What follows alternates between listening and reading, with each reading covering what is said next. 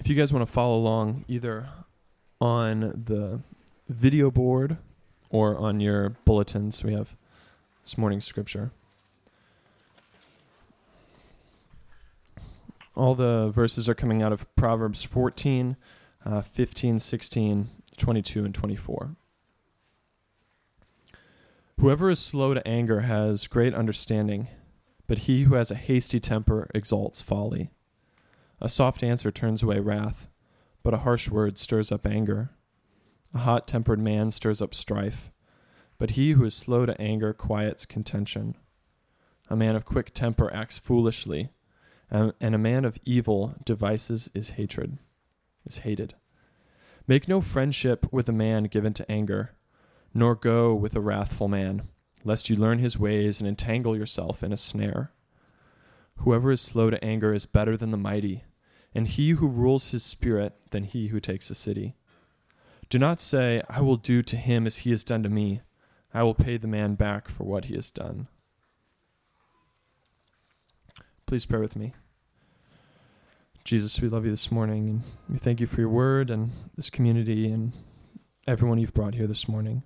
I pray that as we spend this time together, that we listen to Brian's word and your truth as an act of worship, and that we would just be sensitive and and humble to receive it. Pray that we'd also bless you in the way we spend our day and that the whole day would be a sacrifice to you. Pray these things in your name. Amen.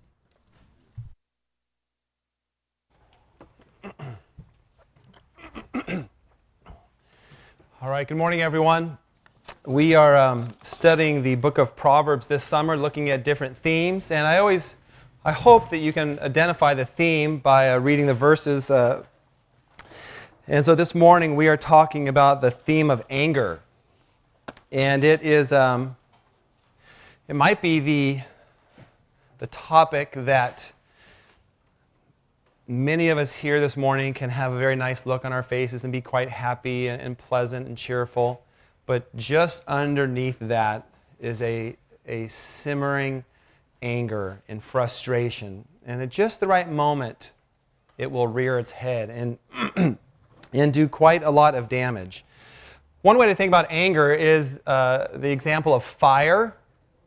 Fire, uh, in and of itself, is neither a bad thing or a good thing. It has the ability to warm your home. You can uh, light a, a, fire in the wintertime and, and warm your home, and we all enjoy that. You can cook your food with fire. But we also know that fire can do severe damage. And anger is kind of like this anger, in and of itself, is not a bad thing, but often it's used in a hurtful way. The Bible talks about God being slow to anger, the Bible talks about a righteous anger. But anger is something that men and women, mild personalities, strong personalities, all struggle with. Anger takes its shape in many different ways. Let me give you some examples of how anger can reveal itself. It can reveal itself through grumbling or complaining. The focus of your life is dissatisfaction. You're just not happy with anything. And you create a negative lens in which you interpret all of life. Does that mark you? A grumbling, complaining person that's unhappy with most of life. Anger can also be expressed through suppression, the refusal to deal, the refusal to deal with the issue, the refusal to even acknowledge anger, the refusal to talk to a person that you are upset with. And then we have classic, good old aggressive anger. The thing most of us think about. Just did a little bit of research this week. In the last two months, and I, I literally spent about a minute and a half looking at this, but just in the last two months, two young uh, female children, um, one was less than a year old and one was eight years old, were, were, uh, were shot in the last three months in our country over road rage. One little girl was shot because uh, this man who was following her parents thought he was driving too slow, got upset, and was got to the point this quick, this easy, drove alongside the, the family and shot into the car, striking a, an eight year old girl. Thankfully, she survived. Another girl in Seattle was shot. A one year old girl was shot by uh, a man because of road rage and was murdered. Cyclists on the road and cars, road rage. Dog owners versus non dog owners. Surf rage. It's everywhere. Grocery store. Waiting in line. The person who pulls out their coupons and wants to discuss with the checkout person about whether the coupon still exists, and people behind start fuming. Yesterday, we were driving home from the beach, and um, my boys and I, were, we were all, I will, I'll just, hopefully this doesn't get recorded this part, but I'll just say this part. we were riding in the back of the truck. So we live a, a pretty, no, I'm just kidding, I don't care. We live a, a, pretty, a pretty short distance from the beach, and so maybe a mile or two. And so we were on a, on a side road riding in the back of our truck. Karen was driving, I was in the back with the boys.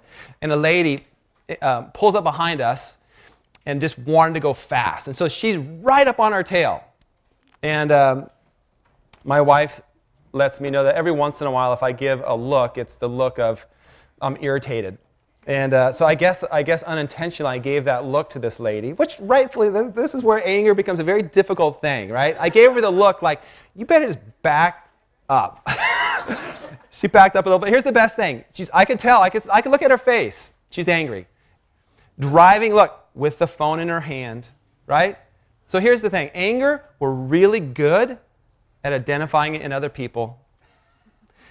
And I think it's much more common than we think. It's not just a man thing, it's not just a, a uh, type A aggressive personality type thing. It happens to everybody. And at just the right moment, just the right situation, any of us here can explode with classic aggressive anger. There's also passive aggressive anger, the desire to hurt people with your words or to guilt them out with your behavior. You can also control people with anger, manipulate people, situations, or conversations. I came across an article this week called With This Rage, I Wed. Talked about this is a, a woman wrote this, Kim Barnes, and she writes this. Given that no person is a perfect marriage, if you could pick your mate's flaws, the one flaw that you could live with, what would it be? She gives a list lust, gluttony, greed, laziness, wrath, pride. What she quickly learned from her boyfriend at the time was that his was rage. She watched him work on a sprinkler head in the yard and quickly saw it thrown against the fence. The chainsaw wouldn't work, so he picked it up and snapped it into pieces. She goes on and says this. One afternoon, we were driving, and Bob, she says, Bob and I were driving back from the store and found ourselves behind an elderly woman at a traffic light. She hesitated for just a moment, and he yells out, Get off the road, old bag. And we roared by, and he flipped her off. As time went on, his outbursts of anger became more frequent. Anger is powerful. It creates fear, it intimidates people, it alienates people. Eventually, she said this See a counselor, or our marriage is over, because the problem would not go away. And my point of even sharing that is this is that everyone thought they had the perfect marriage. Everyone thought they had the ideal life. Behind the curtain was raging anger. the Bible says this about anger, and we'll look at the book of Proverbs. It says three things that we'll just observe about anger. Number one, that, that anger is a volatile power that has the ability to destroy your own health your community and make you look like a fool. So, number one, anger is a volatile power. Number two, anger is a volatile power that must be regulated. And then number three, the solution to unrighteous anger. Okay, so that's how we'll look at anger through the book of Proverbs this morning. So, number one, anger is a volatile power that has the ability to destroy. Proverbs chapter 14, verse 29. Can we put those up, Brandon? Then I won't turn to all different places here. Um, I'll go ahead and turn to the first one. Proverbs 14. Actually, they're in the bulletin. Aren't they? Can I have one of those, Karen? I won't spend time flipping my butt. All right. It says this. Actually, we left off that part. I told Karen, I'm sorry. But Proverbs, it's 14, verse 29 and verse 30, which talks about how anger literally destroys the bones of the body. And if you do a little bit of research, I, am not going to quote you all the studies that I came across uh, this week, but I can just tell you that study after study after study after study talks about heart disease, liver disease, all of these things about how anger literally affects your physical body. That the stress, that your body is not created to be on edge all the time, to be tense, to be wound up that tight that the hormones and the things that your body releases during this much stress and anxiety literally causes physical harm to your own body. The Bible identifies things that we now identify through medical research. Next, we know that Proverbs tells us that anger will destroy community. Proverbs chapter 15, verse 1 says this A soft answer turns away wrath, a harsh word stirs up anger. Harsh words make things worse. It's our natural thing. Harsh words. Think about, for just a moment, your home life. And think about if you have children in your home, what kind of environment you're creating. Is it a place of anger and intensity and wrath? Does your spouse fear you because you might come back with a harsh word? Do people walk on eggshells around you because they fear that they, you might have a, a, a raging moment of anger? Kids will want, this is one of the, the tragedies of, of home life. And this is something that I think about often, is that I guarantee you this, if your home, men, if your home is filled with anger, the moment your kids turn 18, they are going to run. We don't want it. People don't want to be around intense, angry people. People want to be around a place where there's life and joy and health and meaning. Verse 18 says this Proverbs 15 18, a hot tempered man stirs up strife a hot tempered man. And men, sometimes we think it's cool, we think we're tough, we think we're strong, because you can punch a hole through drywall or throw something or yell something. And the Bible says that you're acting like a fool and you're destroying community. So, anger has the power, it's a volatile power to destroy your own physical body. It has the ability to destroy community. It has the ability to destroy a home. It has the ability to destroy a church community. It has the ability to destroy neighborhoods. We've seen this. Somebody starts walking, and you know this person, you know, temper, one wrong word, and then there they go. Proverbs goes on and says this Anger will turn you into a fool. Proverbs 14, 17 says this A man of quick temper acts foolishly, and a man of evil devices is hated. Listen, this is not that hard for us to think about. Just think about your own life for a moment. Think back for, or, for, over something that you've done. A quick reaction, you've said something, you've done something, and you look back and say, man, that was dumb. That was foolish. I, I I probably hurt somebody with those words. A quick temper will make you look like a fool. Anger leads to wounded hearts. It leads to fractured relationships. Anger leads to divorce. It leads to verbal, emotional, physical abuse. It leads to suicide.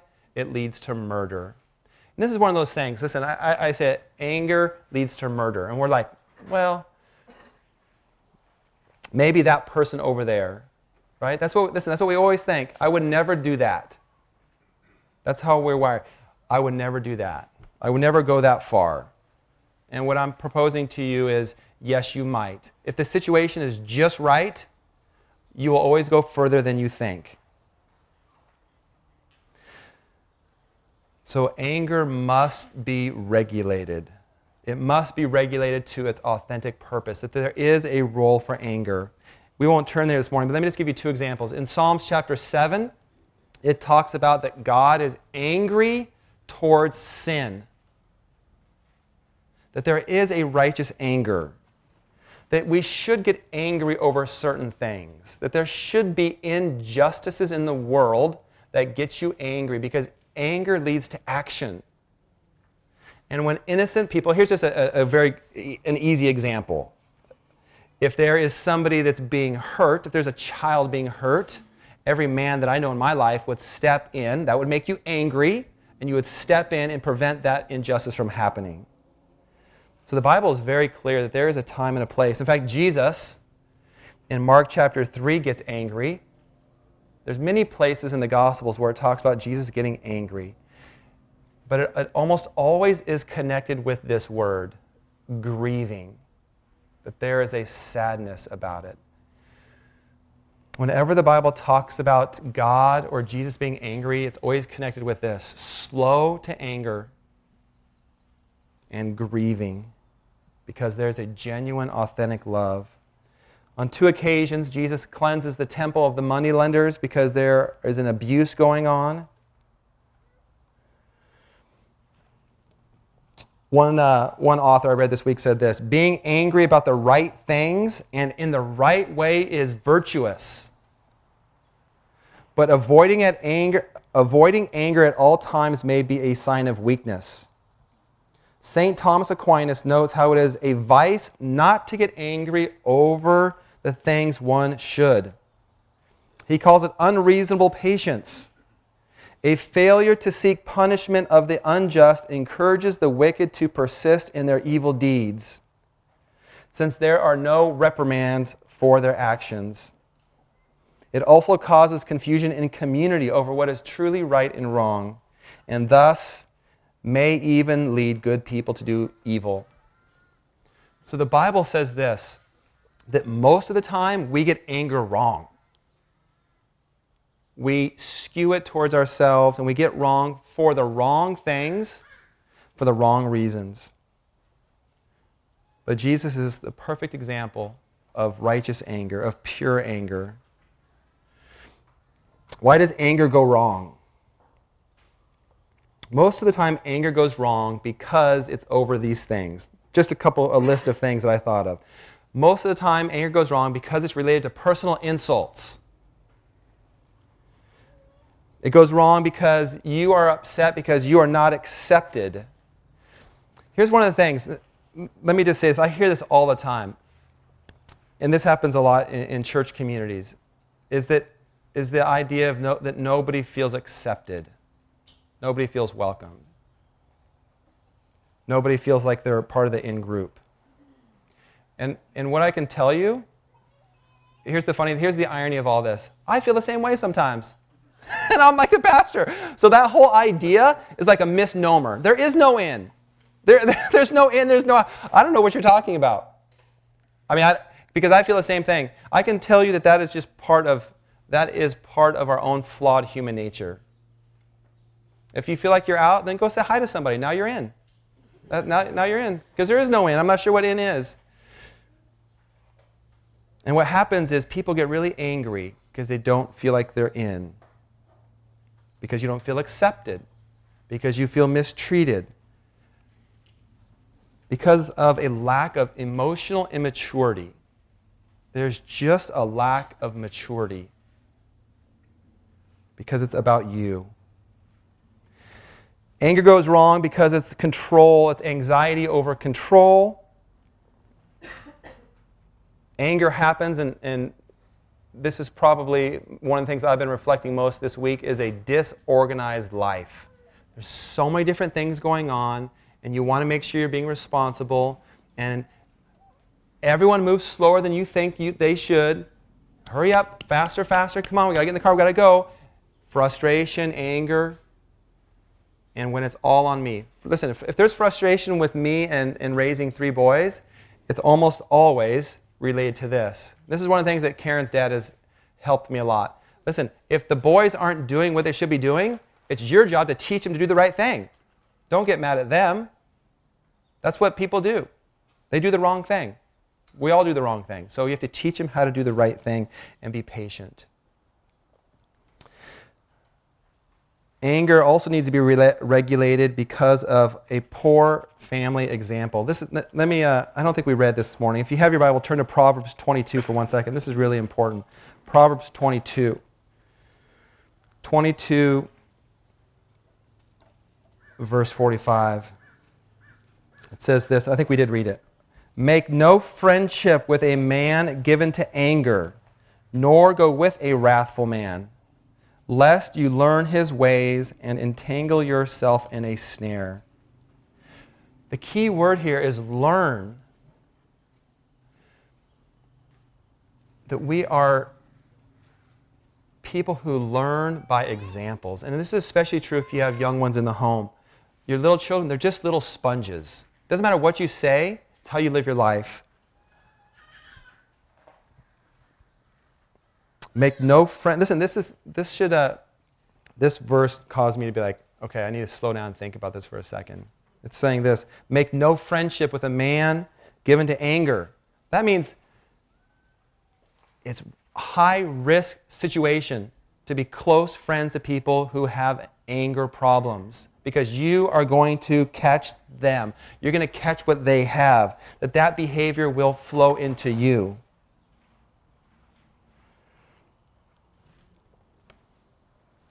If you've had that as an example of your father, that's something you need to be deeply aware of. There are all sorts of reasons that anger creeps up into our lives, and it causes us to be thoughtful about how we address this. Let's talk about then how do we, how do we um, heal our anger? What is the solution to our anger? How do we, um, how do we deal with this? And um, there's a guy that lived a long, long, long time ago named St. Augustine, born in, uh, I think it was around 350, 354 AD. And he wrote a book called The City of God. And this will shed some light to help us with the solution to anger. Okay, here's what he said in this book. He defined his life in this book called um, The City of God as a rightly ordered love life. That you must have the right order, the, must, the right priorities of your life to live well. Here's, let me, here's what he, he goes on and says this is that if, if your love for God is not the primary theme or the primary th- thrust of your life, and other things are rivaling that, that is the beginning part of a lifestyle of anger. All right, let me just read something really quick what he wrote. He says, On living a just and holy life, here's what it requires to live a just and holy life, or to live a wise life, as we've been talking about this summer. He writes this to, But living a just and holy life requires one to be capable of an objective and impartial evaluation of things to love things, that is to say, in the right order, so that you do not love what is not to be loved, or fail to love what is to be loved, or to have a greater love for what should be loved less, or an equal love for things that should be loved less or more, or a lesser or greater love for things that should be equally loved. And so here's what he's saying in an example. If you love your free time, more than God, anything that threatens your free time creates anger or frustration. Um, if you let, here's a, this happens all the time. As a school teacher, I've seen this. If you love your children more than God, anything that threatens your children will create anger. I had a conference, uh, we had a, an eighth grade boy who was having some problems. And um, so we had a parent conference. So we're sitting there, the parents and the teachers and the principal. And I said to the dad, I said, I, I want you to know that we really care about your son. We love your son. And, and I could, you could just tell, right? You can see on people's faces when they're getting mad. He looked at me and slammed his fist on the table. The whole table shakes. You don't love my son. I love my son. And the reason why was because I let the dad know that here's an area that the boy needs to work on.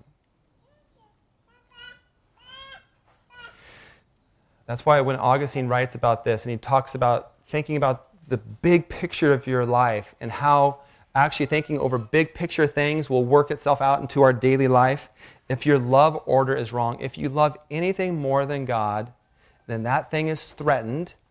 It will lead to anger. Listen, I just I know a lot of people that are barely holding it together. And right beneath life, right beneath just the day-to-day interaction with the people, is a raging volcano of anger that's ready to explode. And it's because they are loving things more importantly than God. I'll, I'll move on from Augustine and we'll talk about the solution a little bit more. Okay, so here's how we, if, if Augustine says this, that the way you heal your anger is a reordering of your love life. And here, and here is the, um, here, we'll cut to the chase and I'll explain this more a little bit. But what happens is most of the time our anger, our anger is related to pride, selfishness, our own way, wanting to be right. And what that means is, is that yes, we can come to church Sunday mornings and do things and say things and sing and say you love God, but will, what will really work itself out in your life if you're, if you're being genuine with that is that you'll love Him most of all, you'll love other things secondarily, and that begins the process of healing you of your anger. The Bible elaborates on it by this, by first saying this. Number one, you have, to, if you want to grow, if you want to be um, a peacemaker, if you want to be slow to get angry, Proverbs chapter 16, verse 32 says this Whoever is slow to get angry is better than the mighty man. Like just the opposite, right? The loud, aggressive, strong, intimidating guy.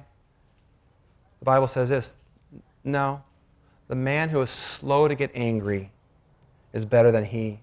So, number one, if you have an anger problem, you have to admit that most of your anger is centered around pride and selfishness and self pity.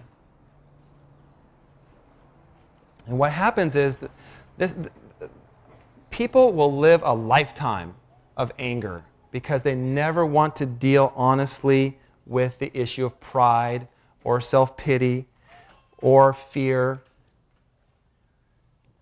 and you never want to correctly diagnose how big of a problem it is. If you're not willing to admit your anger, it will hide from you, it will disguise itself from you, you'll justify it, you'll make excuses, you'll put a mask on it. But if you want to change, if you want to grow, if you want to get rid of, as Hebrew says, the root of bitterness, you have to call it what it is. And the Bible says that it is sin, that it is wrong. And it's a huge problem. We always want to underestimate our problems. And the Bible says this is a huge problem. It's even a bigger problem than you realize. And if you want to ever grow, then you have to be willing to admit that. Let me ask some questions. You think about this. If you want to become a peacemaker, if you want to become a person who who can handle anger and regulate it and be slow to anger, think about these questions. Do you want to give up self righteousness? Are you willing to give up power and control? Are you willing to demote yourself and promote Jesus to the place of power and authority in your life? Do you actually want to trust God with your life? Are you willing to take action? Are you willing to spend the rest of your life putting to death that darling, secret little sin of anger that shows up through complaining, cursing, cynicism, indifference, revenge, jealousy, bitterness, all of these things that we desperately want to hold on to are darling little secret sins. And we hold on to it. And beneath the happy face is bitterness, year after year, decade after decade. Number two, number one, you first admit that it's a real problem. Number two, you must identify your anger. When you feel anger coming, when you are tempted to complain, when you are tempted to be indifferent to injustice, when you are tempted to be aggressive or to gossip or to criticize, ask yourself this question What are you defending? What are you protecting? When you feel like it's coming on, ask yourself, What are you protecting? What are you defending? Righteous anger, pure anger, defends innocence, defends injustice. Out of control, self centered anger defends pride. Who are you to insult me it defends yourself. It defends your self glory. It defends your place of power and control. Proverbs 24 29 says this Do not say, I will do to him as he has done to me. I will pay the man back for what he has done. I read a, a Tim Keller sermon this, uh, this week on this, and let me just share with you the insight that he writes on this talking to this verse. Proverbs 24 29, it says this Do not say, I will do to him as he has done to me. I will pay back the man for what he has done. Here's what he says. Here's the implication of this verse What makes you angry is not what has happened to you, but what you tell yourself. What you tell yourself about what has happened to you. What makes you angry is not what you've lost, but what you say to yourself that means. It's not that somebody is holding something away from you that makes you angry. It's if you say, I have to have that. I have to have that or my life is ruined. I have to have acceptance. Your anger comes from what you believe, not from what people are doing to you. You have to know that. Your anger comes from what you believe, not from what people are doing to you. Here's the analysis Whenever you get angry, say this What is the big thing that's so important that you're protecting? What is this big thing that's so important to me that I'm willing to clobber anyone who threatens it? What am I defending? If you ask yourself this question, if you do the analysis, more often than not, you will immediately be embarrassed. Because many times you're defending your own ego, your own pride, your own self esteem. To become slow to get angry, to be gentle, you must be willing to admit that sin is sin, that anger, that unrighteous anger is sin. You must be willing to identify it. And number three, last, you must be willing to change your anger into gentleness by reordering what you love, connecting with Augustine. Proverbs 15, chapter Proverbs 15:1 says this, "A gentle answer turns away wrath." A gentle answer turns away wrath. When we look in the New Testament, in Paul, the apostle Paul begins writing letters to churches. One of the things he writes often about is this idea of of anger and how destructive it is. In Ephesians chapter 4, he mentions this. And I just wanted to show you just a highlight of this. Ephesians chapter 4 says this Let all bitterness and wrath and anger and slander and malice, All of these, these are all words related to anger. He says, let them not be a part of you. That's not who you are. That's not who you are as a follower of Christ.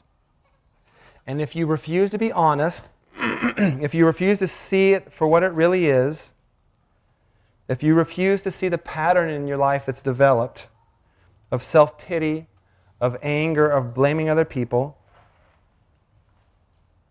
it becomes very difficult to change and grow.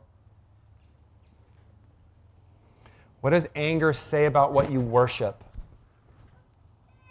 Anger says this if, if you are worshiping anything other than God, here are the possibilities of how anger will fit into your life. You'll say things like this I want control, I want to be right. Think about how many arguments happen between friends or spouses about wanting to be right. It just keeps going up and up and up in intensity, where the issue that was being discussed 10 minutes ago is not even the issue. Now the issue is I'm going to be right. No matter what happens, I'm going to be right. And that's when the watch, the cursing starts, the tone of voice changes, the posture changes, your face changes, and all you want to do is be right. And what you're worshiping then is not God in your life. You're worshiping control. You want to be right. You want to be heard. And you want to punish people who have wronged you. Anger has a never ending appetite for revenge, for making the score even. In the book of Jonah, God asked Jonah this He says, Do you really have a right to be angry? Do you have a right to be angry? And listen, most of the time the answer is no. Most of the time the answer is no. I read um, a sermon this week by Dr. Martin Luther King, and I'll, let me just share part of it who has much insight to say on the idea of retaliation and when people hurt you or say a hurtful word and you want to respond with anger. Here's what he, he said in a sermon. Excuse me. he said this Jesus said, Love your enemies, that you may be children of your Father who is in heaven. of course, you say, all this about loving your, yeah, excuse me. Of course, you say all of this about loving your enemies is not practical, right? That's exactly what we say. Loving your enemies is not practical. Loving people you disagree with, that's not practical. What's practical is I say, shut up and you're, let, me, let me fix you. Loving your enemies is not practical. Life is a matter of getting even and hitting back and dog eat dog, maybe in some distant utopia the idea will work, but not in the hard, cold world in which we live. Quoting Dr. King. My friends, we have followed the so called practical way for a long time now. Time is cluttered with the wreckage of communities which have surrendered into hatred and to violence. Written in 1957. Time is, he is a brilliant writer. Time is cluttered with the wreckage of communities which have surrendered into hatred and violence. Think about the two families, one in Philly and one in Seattle, whose little girls were shot because of road rage. He says this We are going to follow another way. Listen to this. We will not abandon our righteous efforts with every ounce of our strength, we will continue to rid the nation of the incubus of segregation, but we will not, in the process, relinquish our privilege and our obligation to love. While abhorring segregation, okay, that's something that we should be angry about. While abhorring segregation, we will love the segregationist. This is the only way to build the beloved community. Think about the things we fight about and argue about husbands and wives, churches, neighborhoods. To our most bitter opponent, he goes on to say, We shall meet your physical force with our soul force. Do to us what you will, and we will continue to love you. We cannot obey your unjust laws because non cooperation with evil is as much as a moral obligation as it is to cooperate with good. Throw us in jail, and we will still love you. Send your hooded perpetrators of violence into our community and beat us, and we will still love you. But be ye assured that you will never wear us down. That's coals on the head, don't you see?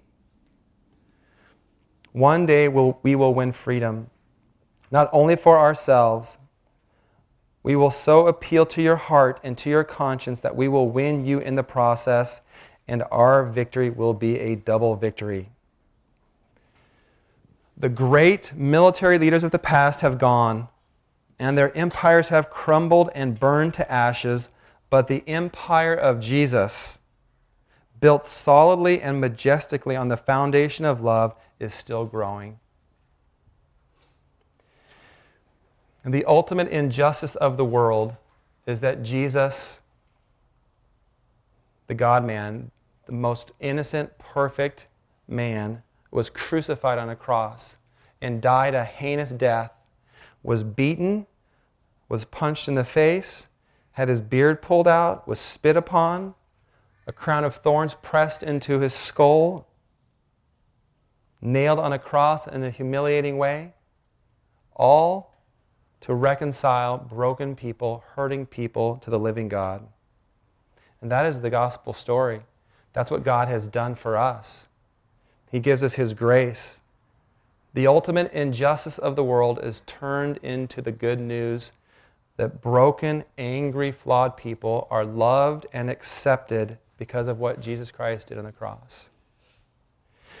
If you are here this morning struggling with anger, learn from the life of Jesus that there is such a thing as holy, pure, righteous anger, but it's never connected to your pride. It's never connected to self pity. It's never connected to you being right. It's connected to a greater good. Let's pray.